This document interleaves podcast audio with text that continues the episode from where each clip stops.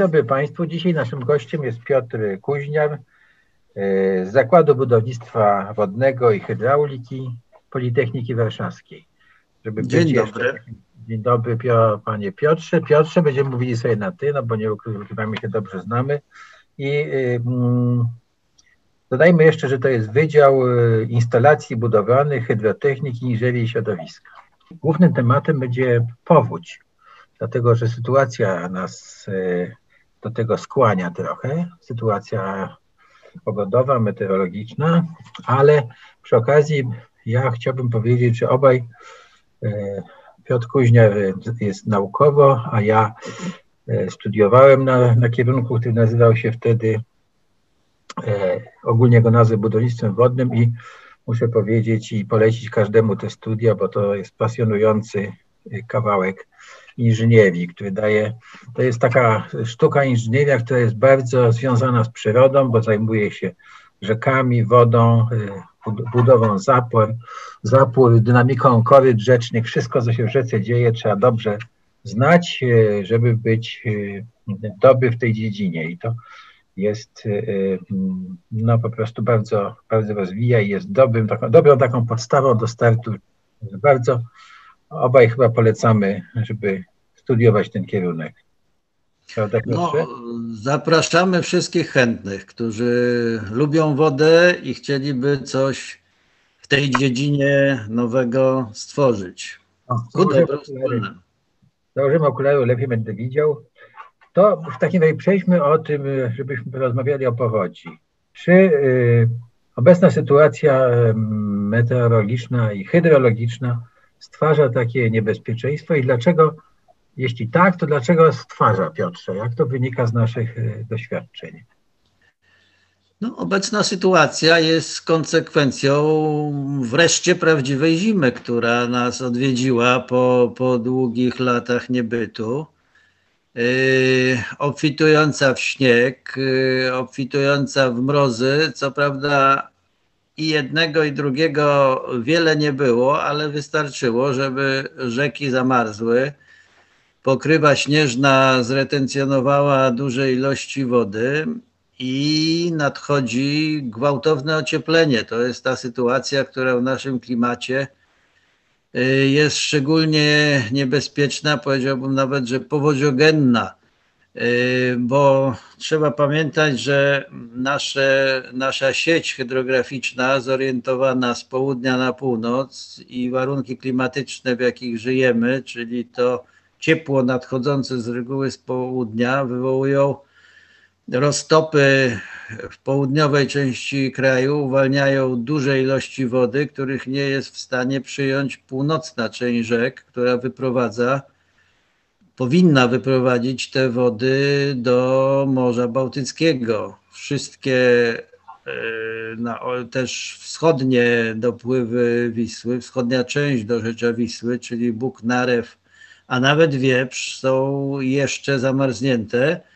i jeśli nadejdą te wysokie temperatury, które są prognozowane rzędu 15-17 stopni, mogą spowodować no, sytuację krytyczną. Na szczęście podobno lodołamanie na zbiorniku łocławskim przebiega dość sprawnie. Zdaje się, że zator już został przebity albo tuż, tuż wkrótce będzie przebity, co stwarza, e, udrażnia po prostu, udrażnia ten pierwszy, to pierwsze wąskie gardło, jakim jest cofka e, zbiornika włocławskiego, tu rejon Brwilno-Płock, właśnie, który z, najczęściej zatyka się lodem i ostatnio zatkał się lodem w 1982 roku. Pamiętna powódź e, w Płocku, właściwie w Radziwiu. Tak, no to by, o ile ja dobrze pamiętam, to, to był stan wojenny. Wojsko przystąpiło e, po, po wojskowemu do e, tak. rozwalania, za, czyli zbombardowało praktycznie rzecz biorąc ten zator, po czym e, strasznie pogorszyło sytuację, bo zamiast, że tak powiem, zator uwalniać od dołu, od kry, to jeszcze pogorszyło, bo pokreszyło lód, który się jeszcze bardziej z, z, zatkał rzekę. E, tak, wtedy, wtedy to zna, znana może nie, nie powszechnie znana prawda, przystąpiono tak po wojskowemu skoro wystąpiło zagrożenie powodziowe, no to trzeba zrzucać wodę zbiornika, prawda? I zrzucono sporo wody, która y, wywołała obniżenie poziomu wody i przymarznięcie, y, przymarznięcie tej pokrywy lodowej do dna, więc już była kompletna klapa, jeśli chodzi o, o walkę z lodem. Tak, czyli można powiedzieć, z wojskowego punktu widzenia walka z zatorem to jest operacja wojskowa, którą trzeba, trzeba przeprowadzać z, z głową, tak? E, czyli e, można powiedzieć, że oficerowie, nie wiem, saperów powinni też mieć trochę kursu u Was, czy na Politechnikach, gdzie są wydziały budownictwa wodnego, żeby po prostu wiedzieć, Zresztą e, wydaje mi się, że budowniczowie, budowniczowie tych przepraw mostowych również powinni coś niecoś na ten temat wiedzieć, ale wróćmy do, do cywila. E, czyli obecna sytuacja jest groźna, bo na północy, rozumiem, na, pół, na południu jest więcej śniegu niż na bardzo dużo śniegu napadało w górach, jest ciepło, tam topnieje, nie wsiąka, wszystko spływa, jeszcze układ rzek jest taki, że... Tak, ziemia jest jeszcze zamarznięta. Ziemia jest zamarznięta, więc woda nie może, nie ma gdzie wsiąknąć, spływa po prostu jak po betonie i układ jeszcze, jak spojrzymy na mapę, bardzo to polecam, to w zasadzie e, rzeki płyną z północy na południe, ale w samych górach to jest tak jakby e, e, układ jest taki troszkę inny i właściwie to jest tak jakby rynny zbierały tą wodę, z, która spływa z gór. Także e, wszystko razem spotyka się, rozumiem, w tych wąskich gardłach. To jeszcze spójrzmy sobie, to, przypomnijmy sobie, co to jest powódź, tak żeby zdefiniować ją, bo powódź ma swoje definicje i e, ekonomiczne. I... Tak, powódź, e, powódź była definiowana, co ciekawe, w prawie wodnym, nie tak starym, z 1974 roku w ogóle jeszcze nie była zdefiniowana, dopiero definiowały ją, definiowały ją objaśnienia do, do tamtego prawa wodnego. Generalnie był, był tam, było tam wymieniane, używany zwrot wystąpienie wody wody z koryta, czyli przekroczenie stanu brzegowego, tak zwane, tak zwane wezbranie było, było, było opisywane i wezbranie, które przynosiło straty, mówiąc w dużym skrócie, było nazywane powodzią. Yy, późniejsze prawo wodne z 2001 roku definiowało powódź już nieco inaczej, już nie jako jako wezbranie przynoszące straty, ale, ale wezbranie yy, przynoszące zagrożenie. Wystarczyło sam fakt zagrożenia dla ludności imienia. Yy, mówiono o, o zagrożeniu yy, już nie tylko od rzek, ale od morza, od zbiorników wodnych. Yy, od rzek, od morza i od zbiorników wodnych, z tego co, co pamiętam. A obecnie obowiązujące prawo wodne z 2017 y, definiuje powódź jako pokrycie wodą obszarów normalnie niepokrytych tą wodą. Aha. Także ta, ta definicja ulega takiej ewolucji, łagodząc, y, łagodząc ten, to, to, to progowe zjawisko, od którego już możemy, mamy prawo mówić o powodzi. Oczywiście tam występuje też y, źródło, źródłem tego, tego pokrycia, tej, tej wody, która pokrywa te tereny normalnie niepokryte wodą, jako rzeki, jako kanały, zbiorniki wodne oraz morze. Z jednym wyjątkiem, że za powódź nie, nie uważa się e, wystąpienia wody z kanalizacji. To jest też moim zdaniem trochę problematyczne zastrzeżenie w tej definicji, bo często spotykamy się z cofką, prawda? Woda na skutek nieszczelności klap zwrotnych, woda z rzeki cofa się systemem kanalizacji deszczowej, burzowej i, i jest tą wodą z rzeki, wybija z kanalizacji, a, a prawo wodne wyraźnie tutaj definiuje, że to nie jest powódź. Myślę, że sporo problemów z, z odszkodowaniami. To Proszę? Jak zaleje, jak zaleje pół dzielnicy woda, która wybuch- wybucha, czy gejzery ze, ze, ze studzienek, to nie jest powódź, chociaż jest to No właśnie, tak jest w prawie wodnym, to dziwnie trochę sformułowane, ale jest. Ale tutaj, tutaj y, wspomniałeś o e, ciekawej rzeczy, którą od razu wyjaśnijmy. Popadły dwa terminy, które mogą być nieznane. Cofka, e, no i klapa na, klapa na, rozumiem, zwrotna. Rozumiem, że jest Klapa zwrotna w przepuście albo, śluza, no bo może być też tak, że to są jakieś ka, ka, kanały, e, które, e, czy ma- małe rzeczki, które dopływają do dużej i, i nimi też może przecież się woda cofać, tak? No, z reguły boczne dopływy są obwałowane wałami cofkowymi, wałami wstecznymi. Jasne. Więc to jeśli nie można y, dopływu bocznego przepuścić przez urządzenie, hydro, przez budowlę hydrotechniczną w wale osadzoną, czyli albo śluzę sterowaną, taką melioracyjną, często spotykaną w terenie, albo automatyczną klapę zwrotną. Teraz są poinstalowane klapy no, bardzo wysokiej jakości ze stali kwasowej nie rdzewieją, tam to wszystko funkcjonuje jak należy. W, dawniej były klapy zwrotne żelazne, na jednym przegubie osadzone, uszczelka sparciała, więc to było regułą, że taka klapa w sytuacji, kiedy powinna zadziałać, nie działała. I trzeba było przepust zapychać workami. A więc cofka, rozumiem, to jest co? Jeszcze. Proszę? tak- Cofka. Użyłem Cofka? Tego, tak. No, cofka jest to cofnięcie się wody, z tym, że cofka ma y, bardzo wiele znaczeń. Cofką jest cofnięcie się wody właśnie poprzez nieszczelną klapę zwrotną do, do koryta dopływu. Cofką może być cofnięcie się wody systemem kanalizacji burzowej do terenów y, przyległych do wezbranej rzeki i cofką nazywamy też y, cały odcinek spiętrzonej wody za pomocą stopnia e, zapory czołowej, tak jak to jest we Włocławku. Cofka Tamy. Włocławka. Popularnie rzecz biorąc tamy, tak? Dzisiaj, proszę. Nie, Popularnie nie, nie. mówię, że mówisz zapora czołowa, a no, popularnie to się nazywa po prostu taka tama, która przegradza rzekę, tak?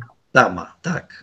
Z tym, że zapór, zapór we Włocławku mamy, mamy dwa rodzaje właśnie, czołową i boczną, prawda? Wszystko, co jest y, przystosowane do utrzymywania stałego piętrzenia ma rangę zapory. Te boczne to nie są wały, tylko to są zapory boczne. Teraz to będziemy wy, wyjaśniać. Czyli inaczej mówiąc, y, y, powódź ma swoje definicje, które podałeś tutaj i, przypomniałeś, jak prawo do tego podchodzi. No a ogólnie rzecz biorąc, to wiemy, o czym mówimy. Tak? Woda zalewa wszystko, domy, ludzi, zwierzęta się topią, e, wszystko trzeba wynosić, no i mm, potem następuje od, odbudowa po katastrofie. Jednym słowem jest to żywioł straszny.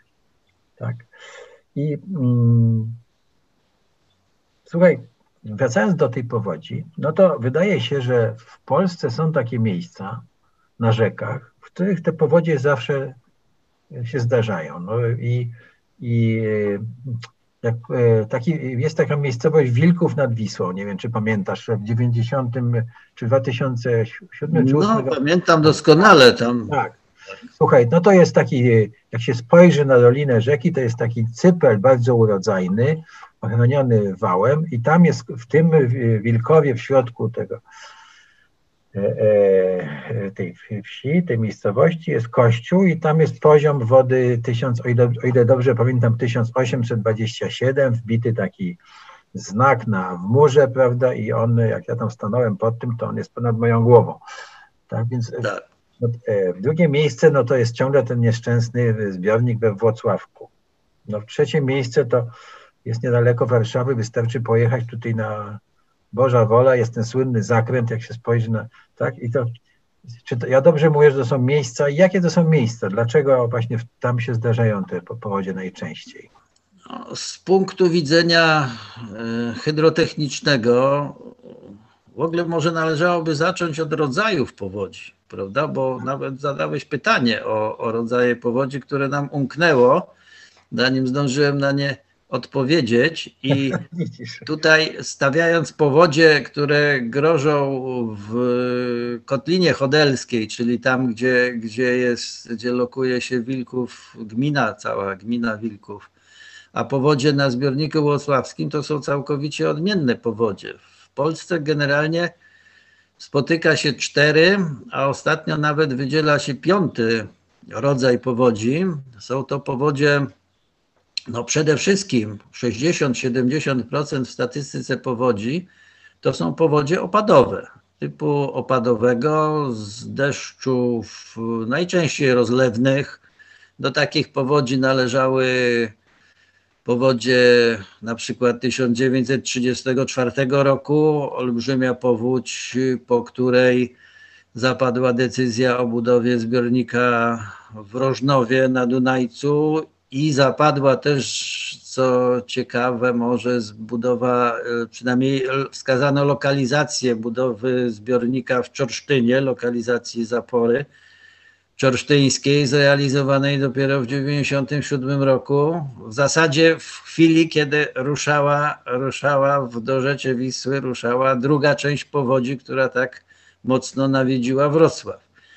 No ale to była dywagacja. Powodzie, powodzie opadowe, geneza opadowa.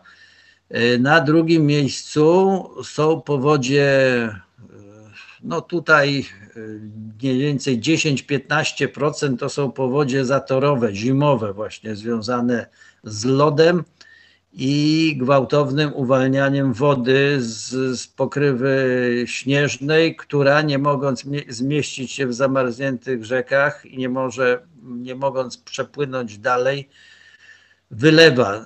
Tu mechanizm jest wbrew pozorom całkowicie inny. Spływające lody potrafią rozorać wał całkowicie, więc tutaj nie, nie szczelność wału, nie jego grubość, nie posadowienie wału gra taką dużą rolę jak w przypadku powodzi letnich, stan tych wałów, tylko odpowiednie rozkruszenie i przepuszczenie, wyprowadzenie tych lodów z odcinka y, zatorowego.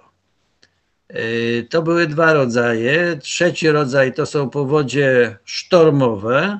To są powodzie sztormowe nawiedzające, nawiedzające z reguły żuławy i te rzeki przymorza, czyli od, od wezbranych wód, od napędzonych wód morskich, napędzonych w ujścia rzek, tworzy się cofka, właśnie wspomniana tutaj przed chwilą, jeszcze jeden, trzeci taki gatunek cofki, właśnie spiętrzone wody cofające się w głąb swoich biegów, czasem krótkich. Rzeka Słupia, prawda, Ustka często jest nawiedzana, Kołobrzeg, yy, Żuławy, ujście, ujście Tugi, aż cofka sięga aż Nowego Dworu, Gdańskiego napędzona woda od Zalewu Wiślanego. Wszystko zależy od, od kierunku wiatru i, i czasu trwania tego wiatru.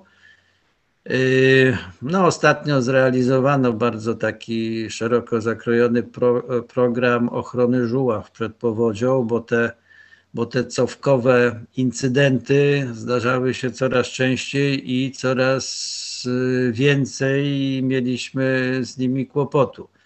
Natomiast nowy rodzaj powodzi to są te takie powodzie błyskawiczne, flash floods, prawda, które, które zostały wydzielone jako nowy gatunek powodzi. Yy, genetycznie w zasadzie są to powodzie opadowe, ale od opadów o całkowicie innym charakterze, dajnym, tak bym powiedział, a z teorii deszczów wiadomo, że im opad krótszy, tym bardziej wydajny, a więc to są, to są incydenty, krótkotrwałe incydenty o nieprawdopodobnym natężeniu opadu w milimetrach na, na minutę nawet mierzonych, nie tylko na godzinę, to już, to już się w minutach podaje te natężenia. Yy, no, które nie mogąc znaleźć dróg ujścia, melioracje są passe, prawda, nie, nie, ma, nie ma dróg ujścia. Jeżeli spadną na tereny zurbanizowane, kanalizacja deszczowa nawet najwyższych miast jest obliczana na deszcz 10%, a to są opady jednoprocentowe, zdarzające się coraz częściej, więc ta statystyka prawdopodobnie się zmieni, ta procentowość. No, Warszawę regularnie w nasze imieniny e, często, prawda? 29 czerwca ja zauważyłem, że już dwukrotnie Warszawę nawiedzał deszcz nawalny po południu. Mogę Ci przerwać tutaj na chwilkę. E, proś, prosiłbym o wyjaśnienie ten minut deszcz 10% i 1%, bo przecież nie chodzi o stężenie alkoholu, nie?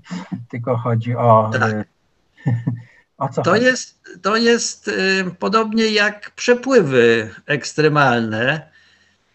Y, ustawia się w ciągi, w ciągi zdarzeń, porządkuje się te ciągi Mówiąc, y, mówiąc tak y, bardzo nieprecyzyjnie, no może nawet y, nie powinienem w ten sposób tego, tego prezentować, ale, ale jest, to, jest to plastyczne. Studentom staram się tak wytłumaczyć, co to znaczy, to znaczy przepływ jednoprocentowy. Jeżeli mamy 100 lat obserwacji przepływów maksymalnych rocznych i zestawimy je w ciąg monotoniczny, czyli ten najwyższy przepływ będzie na górze, a najniższy będzie na dole. Oczywiście on jest najniższy, ale spośród tych 100 lat obserwacji, najniższy z najwyższych rocznych, z maksymalnych rocznych. No to ten na górze będzie stuletni, prawda? Będzie miał prawdopodobieństwo 1%, ponieważ prawdopodobieństwo jest odwrotnością częstotliwości. Raz na 100 lat wystąpił. Rozumiem. Czyli yy, w jakimś ciągu czasu wystąpił, jak mówimy o jednym procencie, że to, było, to zdarzenie wystąpiło raz, zdarzyło się raz. Raz w ciągu 100 lat obserwacji, tak. To on ma, ma rangę ma rangę y, stuletniego. Oczywiście mało który posterunek wodowskazowy ma stuletni okres obserwacji, więc przy pomocy krótszych ciągów i odpowiednich krzywych prawdopodobieństwa, metod statystycznych, matematycznych, obliczeń i tak dalej, wyprowadza się y, prognozę, ekstrapoluje się ten, ten krótki ciąg do ciągu stu i więcejletniego. Do, do niektórych y, prac projektowych potrzebne są przepływy nawet o prawdopodobieństwach mniejszych, czyli rzadszych. Wody tysiącletnie nawet używa się do sprawdzenia naj, naj, takich najważniejszych budowli wodnych. Problem jest taki, że e, możemy sobie określić, jeśli chodzi o przepływ w rzece, w metrach sześciennych na sekundę się to mierzy, tak? Albo jeśli chodzi o deszcz, który mierzymy, mierzymy w milimetrach, możemy sobie powiedzieć, że ten największy deszcz będzie taki i taki, ale problem jest prawdopodobnie taki, że nie wiemy, kiedy to będzie. No tak. Że może się zdarzyć, że będzie w tym roku dwa razy na przykład. Może tak być? Może. Może tak być, tak. Y, z tym, że zawsze do, do ciągów statystycznych bierze się ten najwyższy. Tak, rozumiem. Bywają lata, kiedy kiedy ten najwyższy i, i, prawie najwyższy, no to już są problemy statystyków, co z tym zrobić, bo, bo zjawisko ekstremalne wystąpiło dwa razy w roku, no i to jest wtedy zagwozdka. Dobra, zostawmy, niech oni się tym martwią. No w każdym Właśnie. razie, rozumiem, wracając do tych powodzi flash food, czyli tych błyskawicznych, które się w Polsce pojawiły, dawniej ich nie było tak. Ja pamiętam, jak na studiach obliczaliśmy prze, mosty, na przykład przepust światło mostu, tak, to się stosowało taki stary wzór lewego, tak, który mniej więcej to polegało na tym, że było się zlewnie, ta zlewnia miała tam, nie wiem, 20 kilometrów kwadratowych, e, była w kształcie, tak powiedzmy sobie, takiej miski i liczyliśmy, że na to spadnie tam deszcz tyle i tyle, prawda, kiedy ta woda dopłynie do tego mostu i ten most miał pomieścić tą rzekę. W tej chwili to wszystko bierze w łeb, no bo te, rozumiem, te stare wzory się już nie sprawdzają, bo deszcze są tak gwałtowne i klimat się zmienił, czy pogoda, klimat się tak zmienił, że w zasadzie nie. Chyba troszkę klimat się zmienił, tak, ale zmieniły się też zlewnie. No jasne. trzeba powiedzieć, że to znaczy jedno z drugim idzie w parze. Zmieniły się te warunki parowania, zmieniły się te ewapotranspiracje, którymi myśmy się, e, których myśmy się uczyli, jak nawet ilościowo były próby liczenia, prawda, wzory Matula, yy, prawda, był... Ten, termin ewapotranspiracja, wiesz, bo jak już użyliśmy, jak użyłeś, to teraz wyjaśniaj. Yy, tra, transport wody, to znaczy powrot, ilość wody wracającej do atmosfery z, pochodząca, zmagazynowana w, w, zielonych częściach roślin po prostu. Tak. To jest ten proces mhm. odparowania, odparowania z roślin. Już jesteśmy blisko melioracji i nawadniania, tak. e, odpowiedniego nawadniania, żeby rośliny dobrze rosły. Tak? Nie mogą być ani za bardzo nawodnione, ani za suche. Ale e, dobrze, wróćmy tym, do tych flash food. Więc to jest, e, wszystkie wymieniliśmy, bo wymieniliśmy powódź zatorowe, tak, te powodzie takie no w warunkach polskich największy udział mają, mają powodzie zatorowe, mają powodzie, przepraszam, mają powodzie opadowe, tak.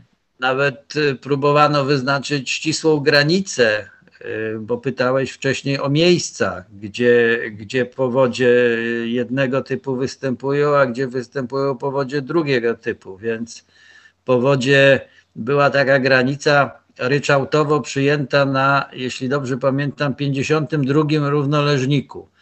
Od, od Tatr licząc, od Karpat licząc właściwie do 52 równoleżnika to był obszar zagrożony powodziami y, pochodzenia opadowego, czyli te, które z gór spływały w sposób gwałtowny, jeszcze niestransformowane fale powodziowe powodowały przerwania wałów, wystąpienia zalewów o, o bardzo dużych zasięgach.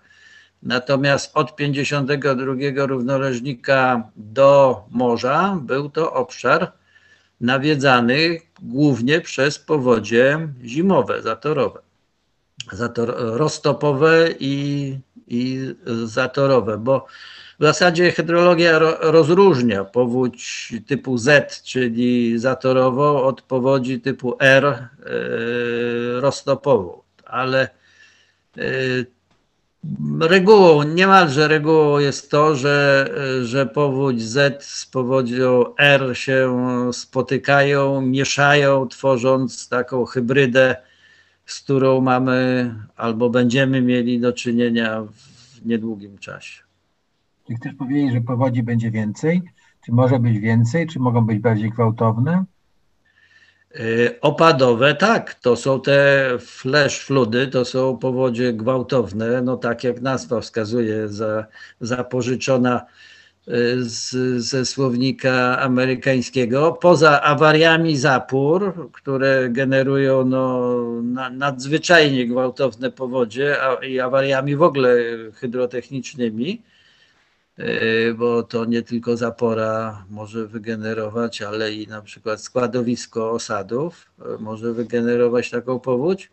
To są te z deszczy nawalnych, to są naj, najintensywniejsze, najgwałtowniejsze. Krótkie, ale e, o bardzo dużych przepływach kulminacyjnych. Bardzo często spotyka się w, w mediach wywiady z ze starszymi osobami, które mówią, że tutaj nigdy czegoś takiego nie było, a zalało chałupę aż po okna. No, tak jest. Niestety klimat chyba tutaj się, ja nie jestem zwolennikiem teorii o ocieplaniu się klimatu, ale zmiany na pewno, nawet zmiany fluktuacyjne, prawda? Nie ma nic stabilnego w przyrodzie. Z typu fluktuacyjnego zachodzą. Powodzie zimowe, zresztą jak się poczyta historię powodzi, zdarzenia, takie ekstremalne zdarzenia hydrologiczne półrocza zimowego, XIX wiek, połowa XIX wieku i druga połowa XIX wieku, to były, to działy się rzeczy straszne. Te całe drewniane domy unoszone przez wałów nie było, a nawet jakby były, to by nic nie pomogły. Całe wsie płynęły nocą ten, ten pochód lodów ustawał, bo, bo, bo to wszystko zamarzało, po czym rano cała, całe to piekło zaczynało się od nowa, bo w międzyczasie zebrała się woda dopływająca z góry, oparta o ten, o ten zamarznięty na jedną noc zator i to wszystko spotęgowane ruszało dalej. Rejon Stężycy, odcinek poniżej Dęblina, tutaj bardzo taki poszerzony i wypłycony, to, to były, mm, są kroniki bardzo fajne, Siecieków, yy, Stężyca, aż po, aż po w zasadzie po Kozienicę. Tutaj cała Dolina Gniewoszowsko-Kozienicka to były w, tych, w tym czasie, w XIX wieku, to były co, co zimę nawiedzane e, obszary katastrofalnymi powodziami typu Z plus R. Wspomniałeś o Stężycy, e, wspomniałeś o Dęblinie, mówiliśmy tutaj o Płocku, mówiliśmy o Włocławku. Jakie są jeszcze inne miejsca takie? My mówimy głównie o Wiśle, e, ale może też na Odrze. Czy są takie miejsca charakterystyczne? Odra jest troszkę Bardziej... Teoretycznie, teoretycznie rzecz biorąc, jeśli wyłączymy, wyłączymy z naszych rozważań odcinki sztucznie podpiętrzone, prawda, bo to jednak zmienia się hydrologia, zmienia się, zmieniają się warunki spływu lodów i, i powstawania y, i powstawania zjawisk lodowych, to według najnowszych badań, i to jest logiczne, y, najbardziej zatorowe są odcinki rzek o tak zwanym nierozmywalnym podłożu.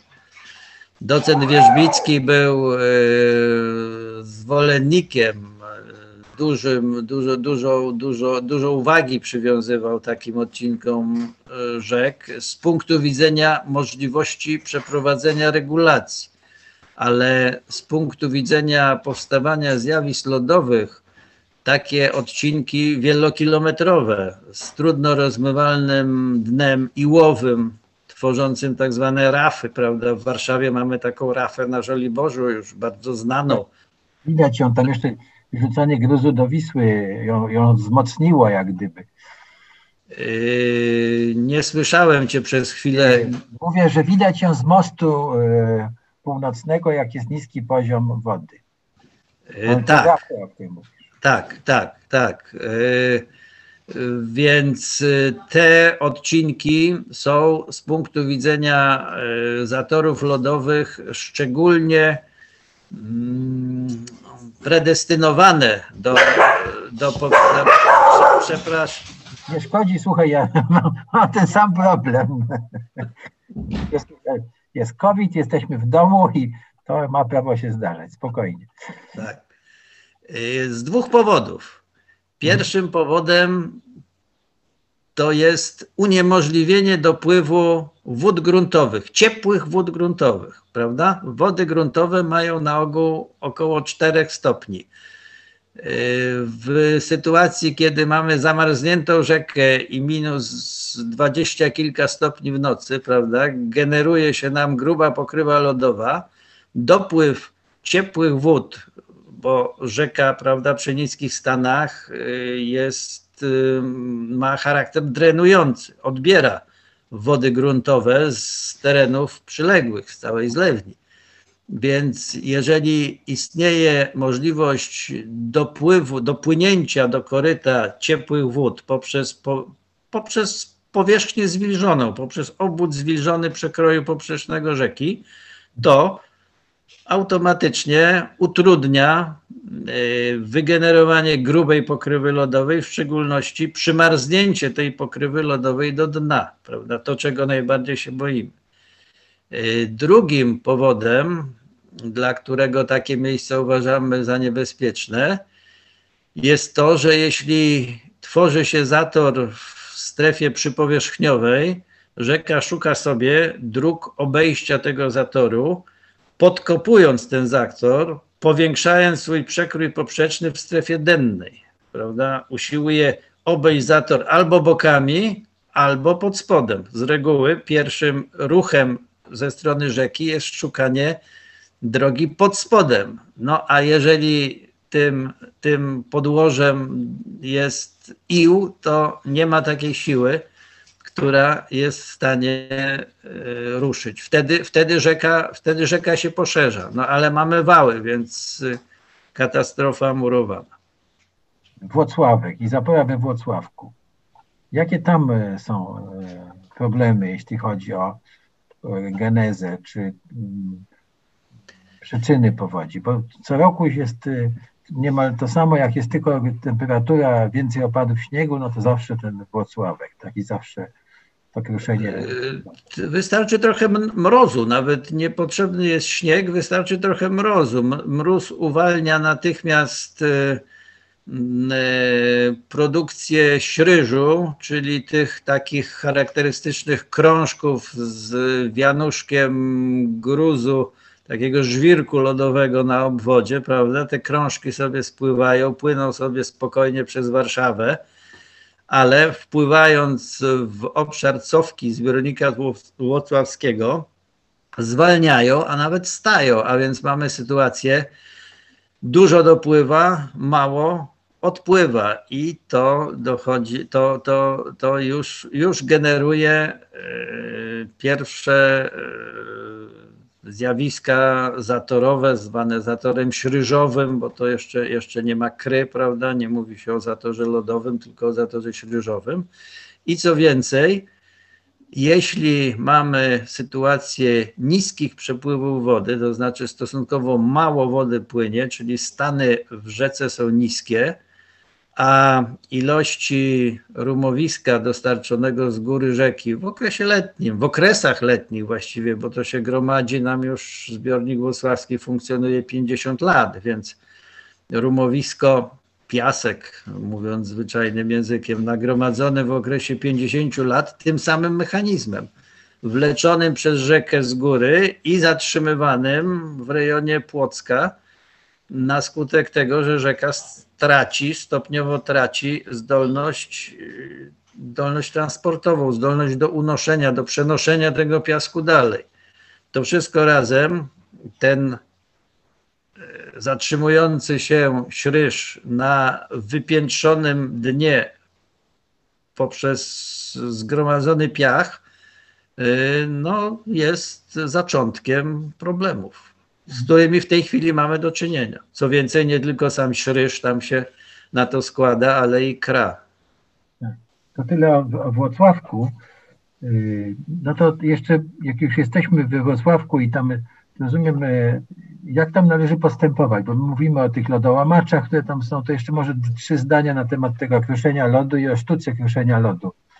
Y, oczywiście to nie, nie jesteś operatorem czy, czy kapitanem no to łamacza, ale y, y, tego jednak nie można robić dowolnie, prawda? To trzeba robić z głową też. To, e, Sztuka kruszenia lodu, tak, no są um, bardzo wiele jest takich starych rycin nawet pokazujących jak to robiono jeszcze metodą lodołamaczy parowych.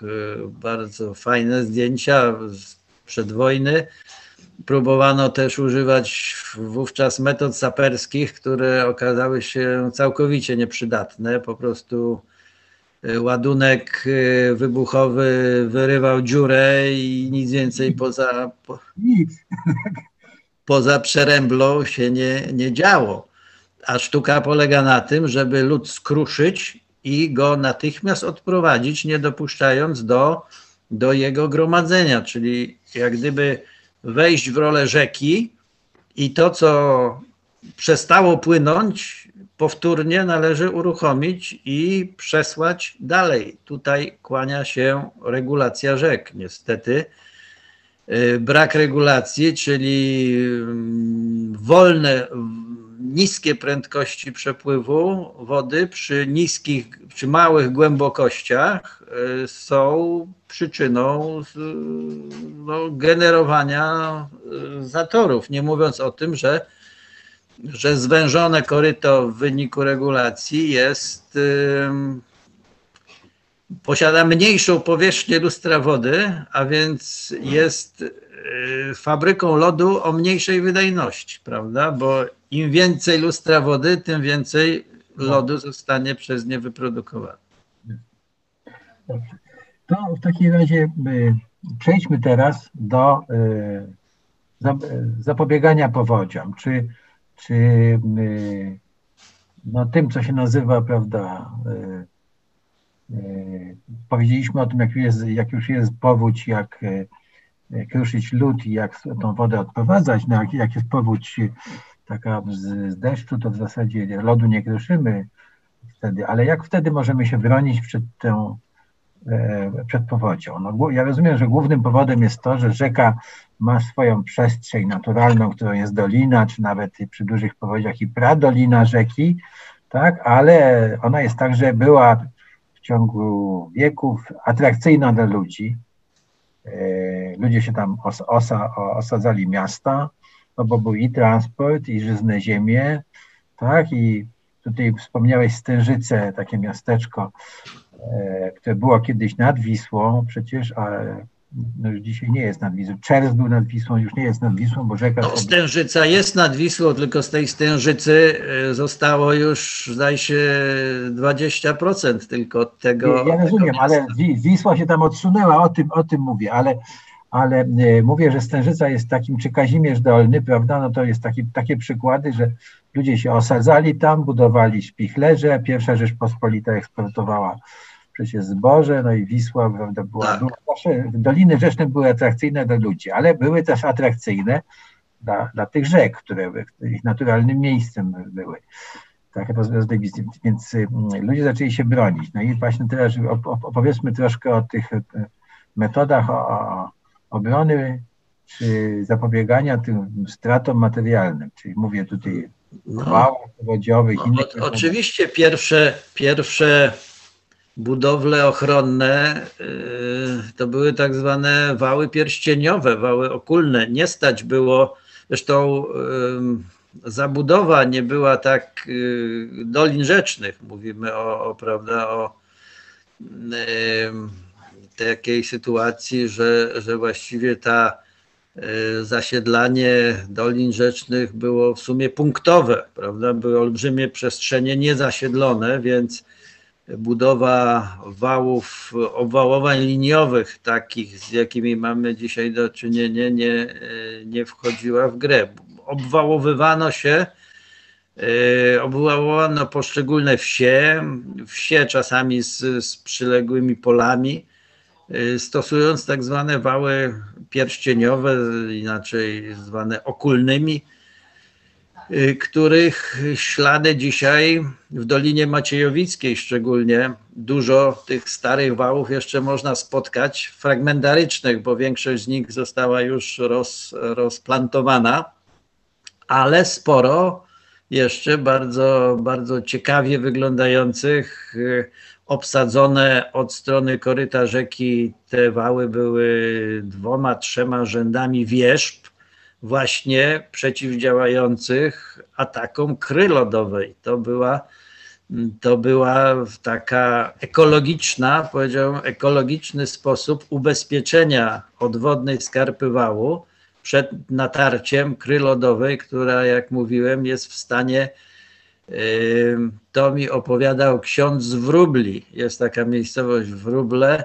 Tuż za wałem znajduje się kościół, i ksiądz opowiadał chyba właśnie o powodzi 82 roku, kiedy ta kra płynęła, była już mniej więcej na poziomie korony wałów i groziło tym, że po prostu zostanie wepchnięta na wał, a, a że jest ciężka, to są, to są tony lodu, to nie, nie wśliznęłaby się na wierzch wału, tylko po prostu by ten wał zrównała a, a ksiądz, no, wiedząc czym to pachnie, był spakowany, wszystko w samochodzie i tylko czekał na odpowiedni moment, który na szczęście nie nastąpił. Ale w przyszłości Kościół, Kościół we wróblach y, przeżywał swoje. Tak. Nie pamiętam, czy odpowiedziałem. Nie, jeszcze mówiliśmy, chodzi mi o, właśnie o, o obronę przed wołami. No to wspomniałeś o tym, że takich historycznych wałach tych okrężnych, tak, czy obwodowych, że są ślady, to bardzo ciekawe. Ja na przykład nie wiedziałem przecież wybudowanie takiego wału wokół wsi, tak, no to jest jednak przedsięwzięcie ekonomiczne duże, a jednak się opłacało. Opłacało się, tak. to się tak. na, na mapach, y, chyba na przedwojennej mapie sztabowej y, na arkuszu jakimś Kozienice, nie Kozienice, w każdym razie z tamtych stron, jeszcze widać te wały w pełnej krasie, to znaczy pełne obwody w zasadzie, jeszcze przed wojną. Ciekawe, czy na zdjęciach e, satelitarnych jeszcze by były ślady, ale muszę zobaczyć. Dobrze, ale wróćmy do, do jeszcze do, do tych, bo wspomniałeś tych wałach okrężnych jako takiej metody otaczania miasta czy wsi, a e, no dzisiaj wszędzie są wały. XX wiek, e, pierwsza połowa XX wieku, e, potem Polska, Dolina Mississippi, tak wszędzie budowano wały. Czy to jest dobre rozwiązanie i na ile ono jest skuteczne? Wał jest na tyle skuteczny, na ile jest y, sam wał dobrze zbudowany, to znaczy z dobrego materiału, dobrze zagęszczonego, czyli korpus mamy, korpus wału mamy dobrej jakości i drugim warunkiem to jest odpowiednio szczelne podłoże. Niestety w dolinach rzek roztokowych tak zwanych, czyli rzek, które mają skłonność do do płynięcia wieloma ramionami po bardzo szerokiej dolinie. Jeśli taką dolinę zaczniemy zawężać wałami, to nieuchronnie y, na pewnych odcinkach w zasadzie punktowo, to są punkty na mapie, w których wał przekracza stare ramię, prawda? Y, stare ramię, czyli czyli fragment y, wału, podłoża wału znajduje się na sztucznie usypanym y, fragmencie grobli, często na tak zwanych koszykach, czyli na, to jest takie żargonowe określenie, ludzie którzy znają te miejsca i do których obrony przystępują w pierwszej kolejności, właśnie nazywają takie miejsca, że wał na koszykach stoi, czyli, czyli na materacach e, przesypanych ziemią, kamieniami, co tam było pod ręką.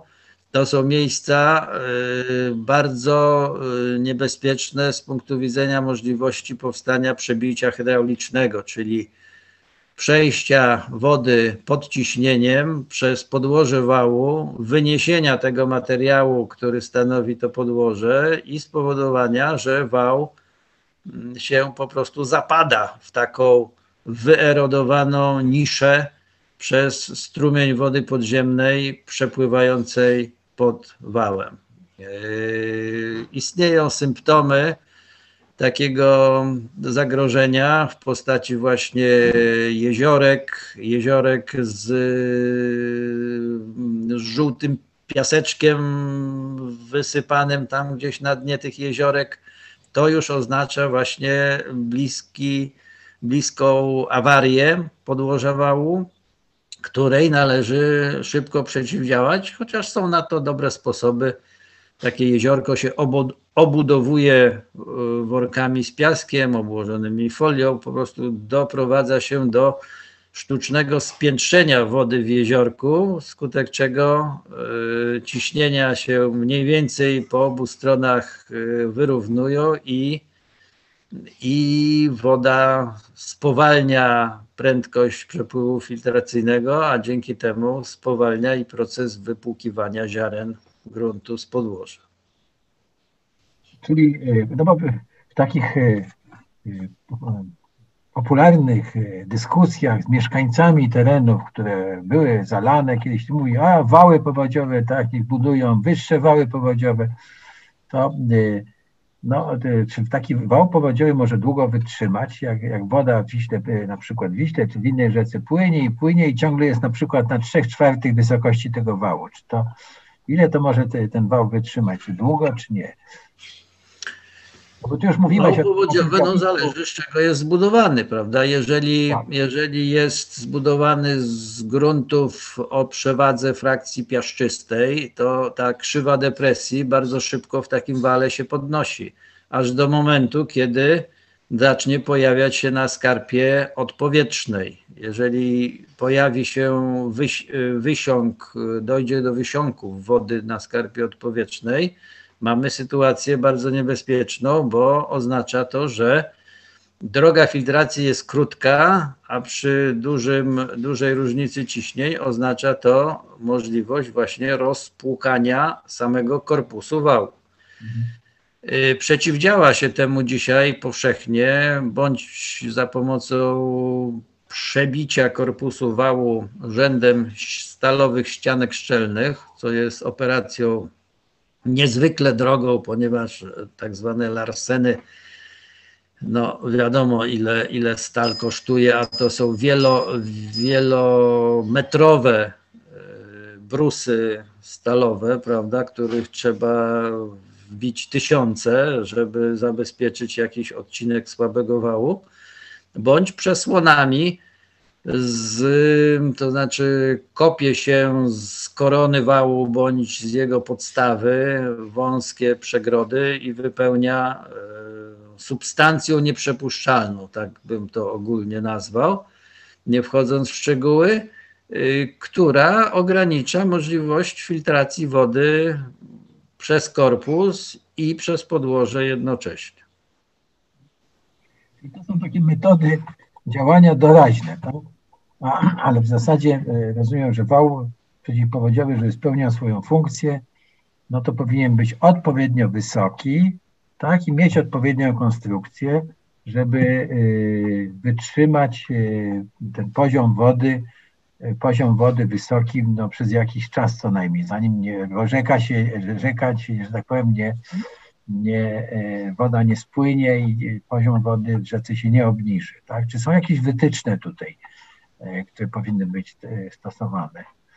Trudno mówić o, o wytycznych, bo nadbudowywanie wałów ma swój kres i to ten, ten kres jest e, łatwy do określenia.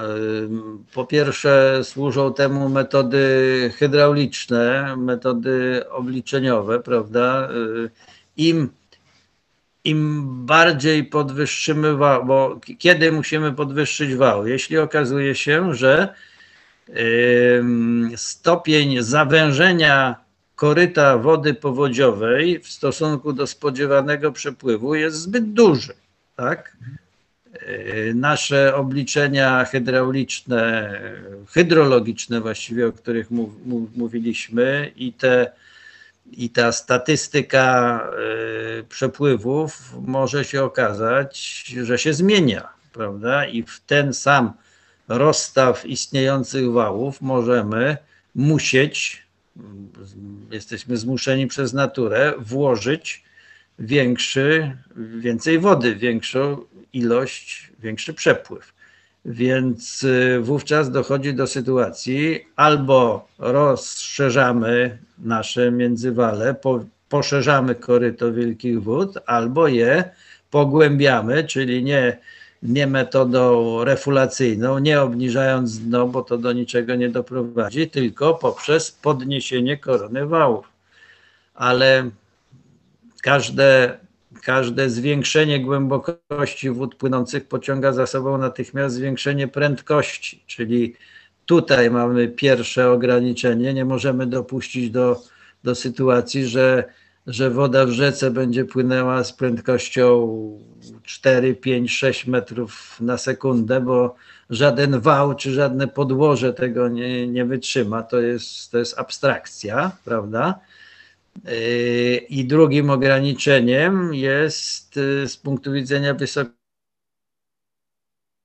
czyli różnica ciśnień, różnica rzędnej lustra wody spiętrzonej w międzywalu z rzędną między wodą międzywalu, a rzędną podłoża yy, otaczającego czy, czy powierzchni gruntu, na której stoi wał. I wtedy ten gradient hydrauliczny, jeżeli jest zbyt duży, również nie,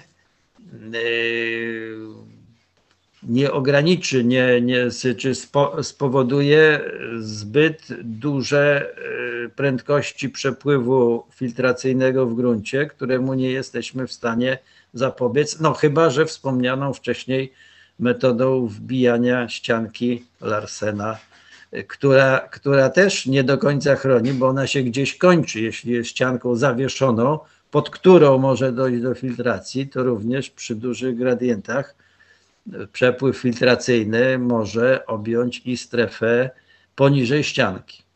Wtedy wszystko, wtedy wszystko, wszystko wtedy leci. I ta ścianka i wał nie ma, nie ma siły. Tak rozumiem, tak? No tak, to jest y, specyfika Doliny Wisły, no, uniemożliwia. To, to nie jest przecież y, stopień zagospodarowania, zaludnienia, infrastruktura, która się znajduje właśnie choćby w tej wspomnianej na początku naszej rozmowy Kotlinie Chodelskiej w gminie Wilków, rejon Sandomierza, prawda, tam gdzie mieliśmy do czynienia w 2010 roku z olbrzymią powodzią, a przy pomocy wału okulnego obroniono hutę szkła, prawda, to była mm. właśnie ta metoda, y, po której to powodzi zresztą tamte wały naszpikowano stalą, właśnie wbijając ścianki larsenowskie na na bardzo wielu kilometrach wału. Przez to właśnie, przez to właśnie ten wał, ten wał był tak słaby, że został postawiony na bardzo szerokiej dolinie poprzecinanej, wyraźnie widocznymi na mapach topograficznych starymi meandrami. Tam mhm. Wisła była rzeką meandrującą, bardzo to wyraźnie widać. Powyżej Sandomierza jest taka miejscowość Skotniki, opleciona e, łukami meandrów przenikającymi się wzajemnie, które, przez które e, tak dosyć radykalnie, prostoliniowo poprowadzono wał przechodzący przez te meandry, co no, odważę się nawet zaryzykować stwierdzenie, co kilkaset metrów. Nie miał prawa ten wał się tam utrzymać przy dużej, przy dużej powodzi. Chciałem jeszcze zapytać, bo w wielu e, rozmowach, jakie mieliśmy e, w czasie powodzi, mieszkańcy tych wsi mówili, że trzeba rzekę pogłębiać. Jak będzie rzeka pogłębiona, e, no to wtedy będzie lepszy spływ wód, woda będzie niżej, wały będą wyżej i tak dalej. To poproszę o komentarz do tego.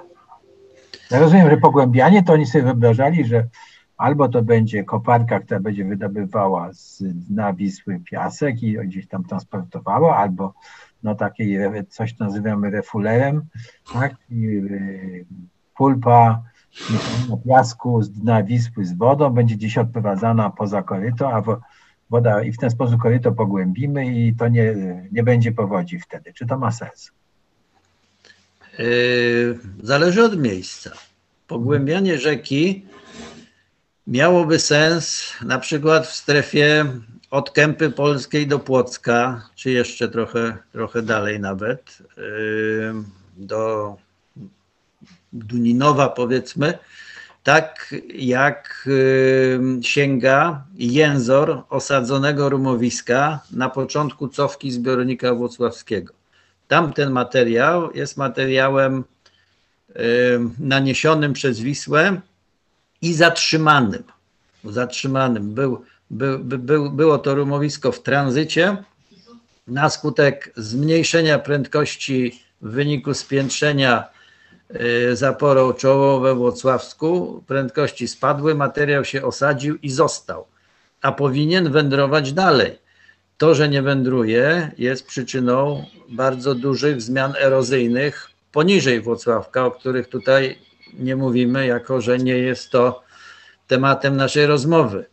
Y, tamte wielkości erozji sięgające 2,5 metra i więcej, to jest właśnie efekt tego, że w tych 2,5 metrach erozji powinien znaleźć się ten piasek, który został w rejonie Kępy Polskiej i Płocka, prawda?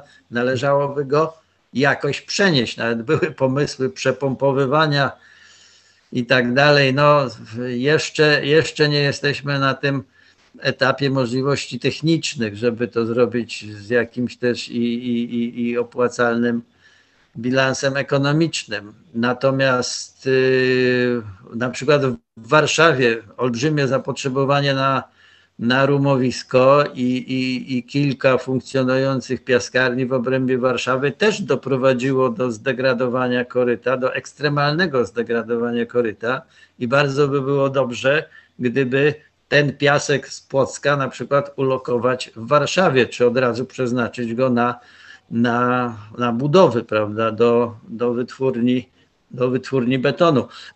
Natomiast yy, wracając do pytania, pogłębienie to, które zaszło, yy, zaistniało w Warszawie, to w wyniku nadmiernego poboru rumowisko, do żadnej poprawy sytuacji powodziowej nie doprowadziło, ani o grosz. Co więcej, w wyniku zarośnięcia terenów zalewowych w Warszawie mamy gorszą sytuację nawet, ale nie w wyniku pogłębiania, a w wyniku innych procesów, między innymi właśnie zabudowy roślinnej, doszło do sytuacji, że, że wały warszawskie no, są już, stwierdza się, trochę za niskie. E, wracając do wątku, jeszcze powiem o sytuacjach rzek znajdujących się w równowadze hydrodynamicznej. Tam pogłębianie nie da nic, bo wydobycie nawet milionów metrów sześciennych rumowiska, czyli pogłębienie koryta na metr, nie doprowadzi do niczego innego niż do zasypania tym samym milionem metrów sześciennych rumowiska w ciągu najbliższej powodzi prawda? Rzeka odnajduje swój punkt równowagi, czyli takiego stanu,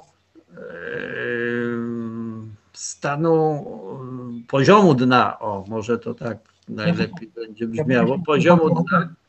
Że tu chodzi o to, że ile rumowiska dopływa, tyle odpływa, tak? Tak, stan równowagi na tym polega. Tak jak wody musi tyle odpłynąć, ile dopływa do danego rejonu rzeki, tyle samo rumowiska dopływa i odpływa, a odpowiedzialny za ten bilans jest, jest i hydrologia, czyli i ten przepływ wody, który pociąga za sobą przepływ rumowiska, spadki, kształt, geometria, również i regulacja rzeki, prawda? Zmienia ten bilans, a jeżeli regulacja jest e, dawno zrobiona i niekonserwowana, to jej powolny proces degradacji nieco ten punkt równowagi zmienia, ale pogłębienie koryto jako działanie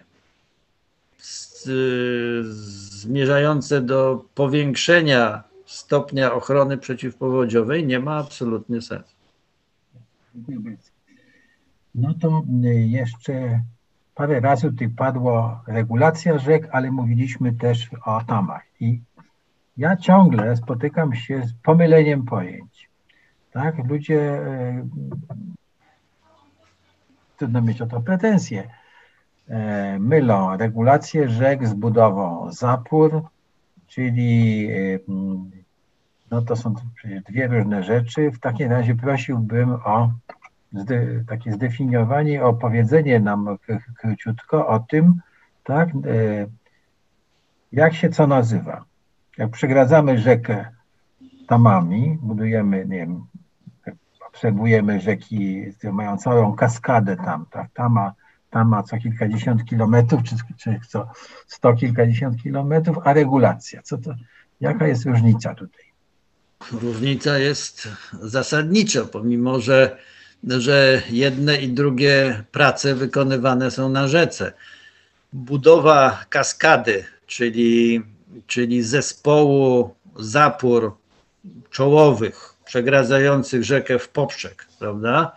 To jest zabieg yy, wykonywany yy, no, Włocławek, zapora we Włocławku miała być jednym z wielu takich stopni, prawda? Wykonywany głównie yy, do celów energetycznych i żeglugowych. no są dwa podstawowe cele. Spiętrzyć wodę po to, żeby uzyskać y, możliwość y, obracania się turbin zwyczajnie, żeby mieć tak zwany spad, czyli różnicę poziomów wody spiętrzonej i wody znajdującej się poniżej oraz głębokości odpowiednie do prowadzenia żeglugi.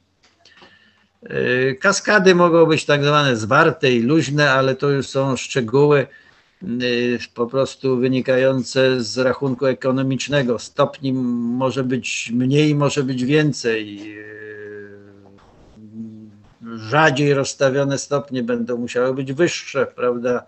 Bliżej stojące będą niższe. Różnie może to w rachunku ekonomicznym wyglądać.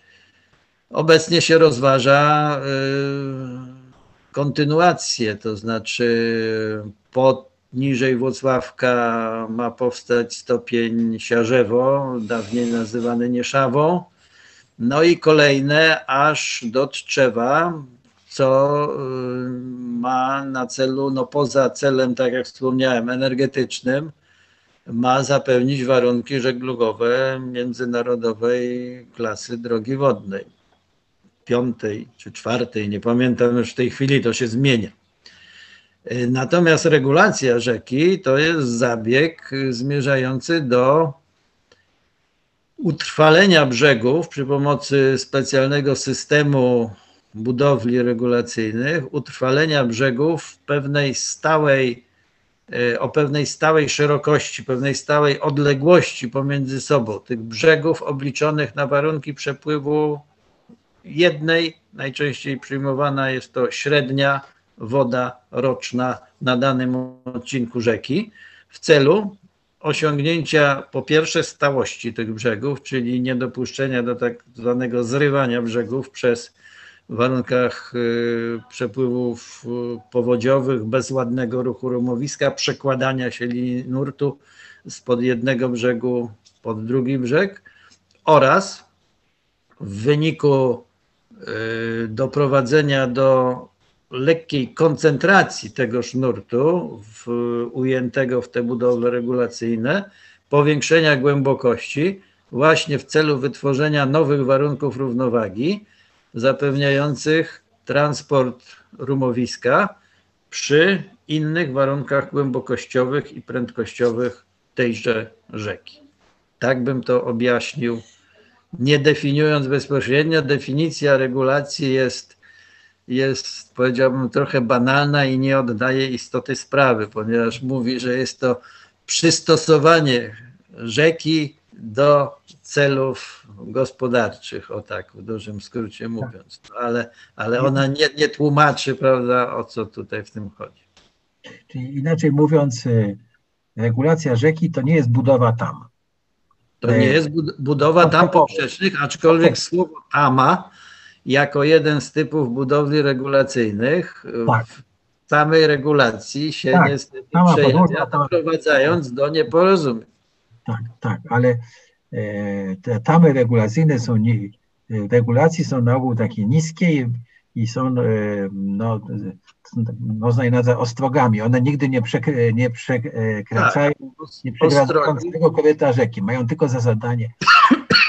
Ostrogi często nazywa się tamami. Tak. Tamami, tak. Yy, bardzo atrakcyjne miejsce i niebezpieczne, bo na ogół przy główce ostrogi mamy zawirowanie, prawda, i, ale e, ryby tam biorą, jak były jeszcze kiedyś. Yy, no, sumy właśnie tam siedzą na dnie takiej dziury. Tak, podobno. Słuchaj, e, chciałem się jeszcze zapytać e, e, o historię, no bo te, te regulacje rzek, no to jest pasjonująca historia, bo przecież różne były metody podchodzenia do tej regulacji. Na tym się skupiam, bo to jest przecież w końcu w pewnym sensie zostawienie rzeki w naturalnym stanie. No ona jednak sobie płynie, E, te zapory, te, te, budowle, no, e, te opaski, prawda, i zapory, te ostrogi są zbudowane z, na ogół z, z faszyny i kamienia, więc e, jest miejsce dla przyrody, tak, jest, odcina się starorzecza, które zostają, jest miejsce dla, dla, dla, dla ptaków, no to jest chyba troszkę łagodniejsza, jeśli chodzi o środowisko, metoda zagospodarowania rzeki, tak mi się wydaje. Ale chciałem Cię zapytać, bo no to jest yy, ciekawa rzecz, prawda? Bo te rzeki, w historii różne rzeki próbowano w różny, w różny sposób okiełznać, tak? Jedne to było, prostujemy rzekę, tak? Yy, takie podejście. To już nie pamiętam, w której rzeki niemieckiej czy francuskie próbowano tak robić. Niemieckie, to była niemiecka metoda. No, no to opowiedz troszkę o tym w takim razie. Jak to było? No, jak te rzeki... Odra nosi ślady regulacji niemieckiej, takiej powiedziałbym troszkę mm, bezdusznej, nie, nie, nie osadzonej w realiach, w naturze rzeki, prawda? Nic, nic nie badano, po prostu tam chodziło o to, żeby rzekę wyprostować przede wszystkim i dlatego, e, żeby ułatwić żeglugę. Odra była na pewnych fragmentach y, czysto meandrującą rzeką, na niektórych quasi meandrującą, ale w każdym razie po, po, wy, po wykręcaną na tyle mocno, że były też problemy z żeglugą. Należy pamiętać, że wówczas żegluga odbywała się sposobem holowanym. Pociągi holownicze miały dochodziły nawet do kilometra długości.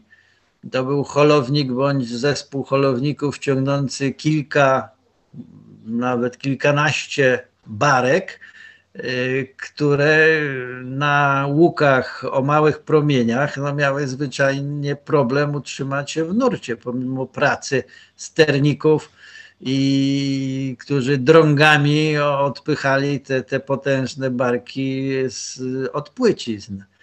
Więc y, nie mówiąc o tym, że ta olbrzymia praca, którą wykonali niemieccy hydrotechnicy, skróciła bieg Odry.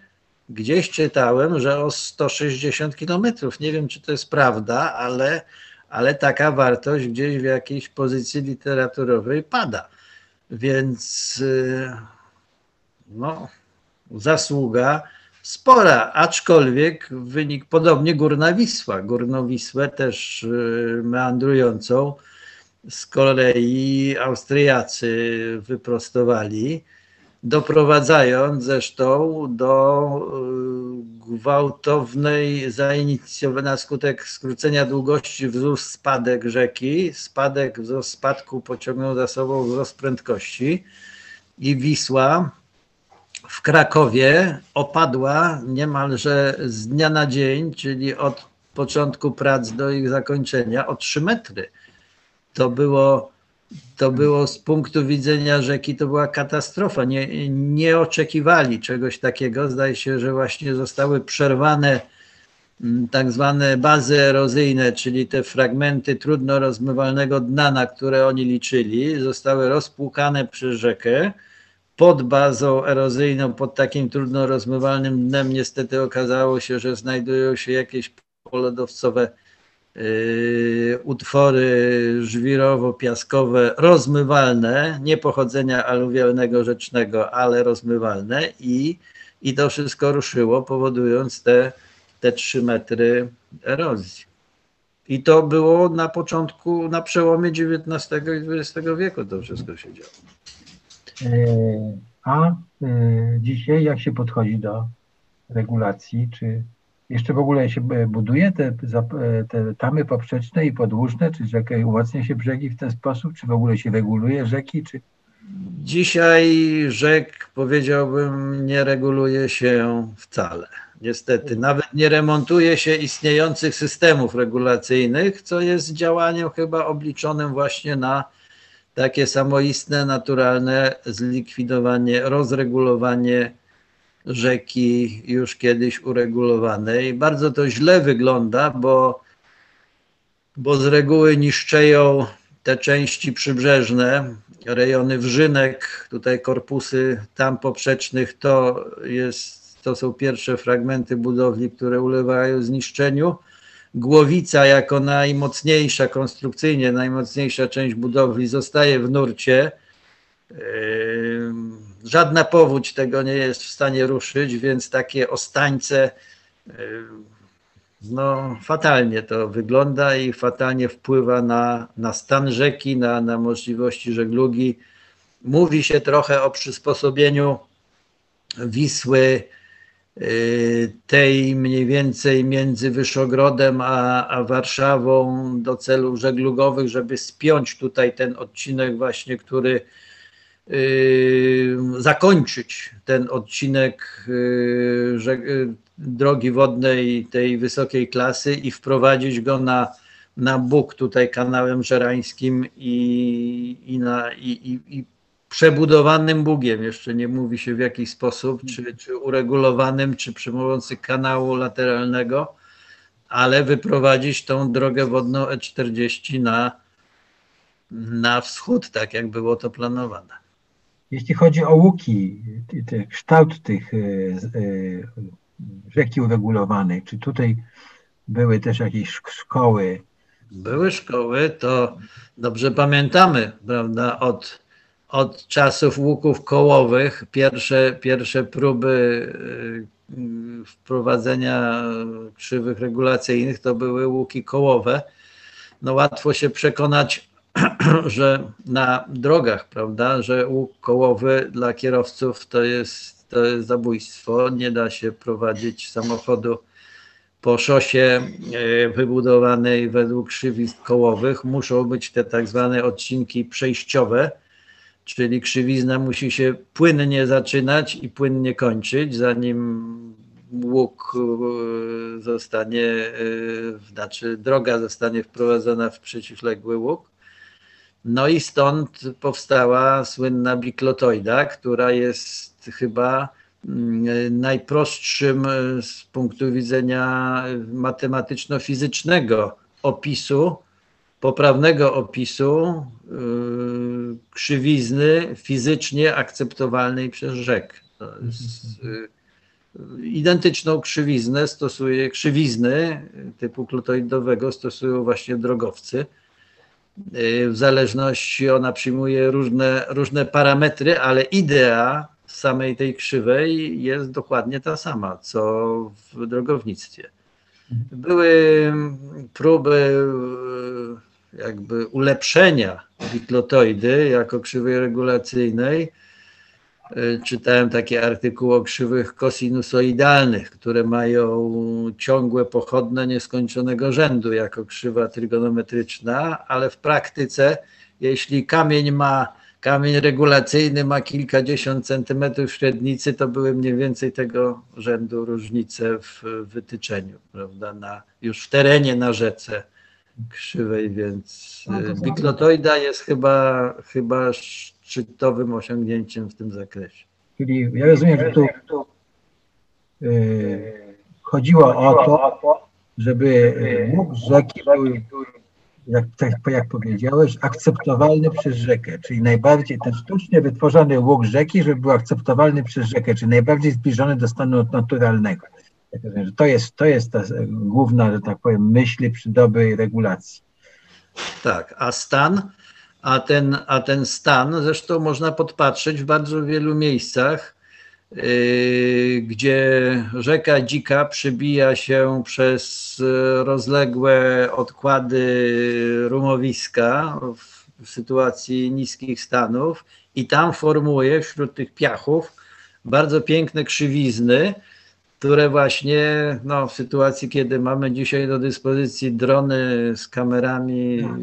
są no, tak, tak łatwe tak, do no inwentaryzacji geometrycznej, że aż żal, że nie, że nie, y, nie ma zapotrzebowania na wykorzystanie tej wiedzy.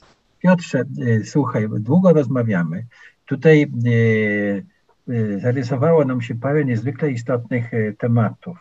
Mianowicie to wymowisko we Włocławku, no, przeniesienie go, no to tam jest taki problem, że nie wiadomo, co w tym wymowisku jest, prawda, że ile zanieczyszczeń i, i jakie metale i jakie świństwa tam są, bo przecież Wisła była długo rzeką e, e, zupełnie nie mm, e, prowadzącą masę ścieków z różnych miejsc przemysłowych i, i ścieków komunalnych. Nie wiadomo, co, co uwolnimy, te Więc, e, Ale one są dalej, y, znaczy dalej w Ale- sensie odległości, bo to są a, te, mówisz, to jest, to jest zawiesina, to są, to są te osady drobne, takie, które sobie poszły tam za Duninów jeszcze gdzieś tam leżą. Natomiast ten piasek, który jest tutaj tym problemem właśnie dzisiaj przy tworzeniu się zatorów lodowych, czy nawet powodzi letnich, bo Tak. wypiętrzone dno podwyższa poziom wody y, powodzi letniej, prawda? Mie- Mieliśmy, mieliśmy awarię w dolinie tej I, I, Iłowsko, ona się zdaje się nazywa Iłowsko-Dobrzykowskiej, prawda? Yy, No to, to jest, to był tego efekt, także tu wypiętrzone dno przed Włocławkiem to jest, y, ono, to, to wypiętrzenie jest z czystych, przemytych piasków, No tak, pełnej, dobrej jakości. Tu też wskazujemy na to, że wybudowanie e, e, zapory czy stopnia wodnego na rzece, jakie problemy powoduje e, przez 50 lat, tak? Bo e, Włocławek zbudowany 50 lat temu, no wyprodukował oczywiście ileś energii elektrycznej, to było bardzo cenne, ale stworzył też e, problemy. Nie chciałbym tutaj ich rozważać, tylko po prostu tak zwrócić uwagę na to, że że to jest y, y, prawidłowa eksploatacja takiego zbiornika jest też wy- wyzwaniem niezwykłym, niezwykle ważnym. I, to, co się dzieje poniżej takiego stopnia, jest też wyzwaniem, no bo dno się obniża, stopień, y, fundamenty tej zapory czy tej elektrowni zaczynają być zagrożone, no i trzeba coś, coś z tym robić. Tak, zwiększył się, zwiększył się spad w sposób tym- nieplanowany. Tak, Tak, to o tym mówiliśmy, tak. E, To jest jedna sprawa. Druga sprawa, bo wspomnieliśmy tutaj o tych e, drogach wodnych. No ja w czasie studiów pamiętam program PR7, żeśmy się przesiedzieli przecież ileś miesięcy razem z naszymi kolegami przecież z, Zakładu Budownictwa Wodnego na, na Narwi i na Wiśle, żeśmy tam obmierzyli tą Wisłę. I pamiętam, że też to były takie e, mo- mowy o tym, prawda, o drogach wodnych, i tak dalej. I to było w innych czasach niż dzisiaj, bo jak dzisiaj słyszę o, o drodze wodnej tam e, e, ileś tam, prawda, czy o kanale łączącym Bóg z Wisłą, Doliną Wilgi, to ja ty- tylko myślę sobie, Boże kochany, skąd woda do tego ma być, tak? Przecież, przecież e, ile tej wody potrzeba, żeby to, w tym kanale ona była, to wszystko paruje i tak dalej, i tak dalej, więc to są takie... Ale nawet pewnie jak pamiętasz, istnieje coś takiego jak zużycie wody na śluzowanie. Każda, Tak, tak, każda śluza, każdy proces śluzowania, czy do góry, czy w dół, pociąga za sobą a te wody w tych najwyższych partiach, tak, Takie. jest skąd wodę do tego brać. Brądzyński miał to szczęście, że znalazł jezioro Serwy, ona zdaje się, się Tak. nazywa, w stanowisku szczytowym Tak, i, i, i ta woda rozpływa się na dwie strony. tak. No więc e, mówimy o Prądzyńskiej, czyli mówimy o kanale augustowskim, który zresztą nigdy nie został e, zakończony, bo po, powstanie listopadowe w głównej mierze przerwało ten e, Tak. projekt, ale jak mówimy o tym, no to jest to bliskie, ja rozumiem, naszemu sercu, no bo to były takie, przypomnijmy sobie, nie było kolei jeszcze, tak? Więc drogi wodne były niezwykle ważną, ważnymi, ważnymi arteriami i ten projekt kanału augustowskiego, czy wcześniej, wcześniejsze projekty, jak patrzymy na mapy kanału Ogińskiego, to jeszcze z pierwszej Rzeczpospolitej, z końca pierwszej Rzeczpospolitej, to były, to były wspaniałe projekty gospodarcze, ale e, no nie, nie mamy czasu i miejsca, żeby je tutaj rozważać. Natomiast y, powiedzieliśmy też, parę razy powiedzieliśmy o takiej naszym stosunku do rzeki, że to jest istota żywa. Rzeka sobie zrobi to, rzeka wyrówna i tak dalej. I rzeki w ogóle są pasjonujące.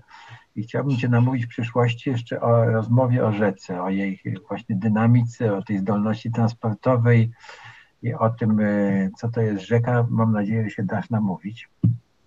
A na razie Jestem do dyspozycji, bardzo na proszę. na razie chyba musimy zakończyć, bo gadamy już półtorej godziny. No, chciałem Ci bardzo podziękować i y, y, poprosić ci jeszcze o kolejne spotkania, żeby sobie o tym y, porozmawiać. Także dziękuję. Bardzo proszę. Bardzo dziękuję i do, do zobaczenia i do usłyszenia.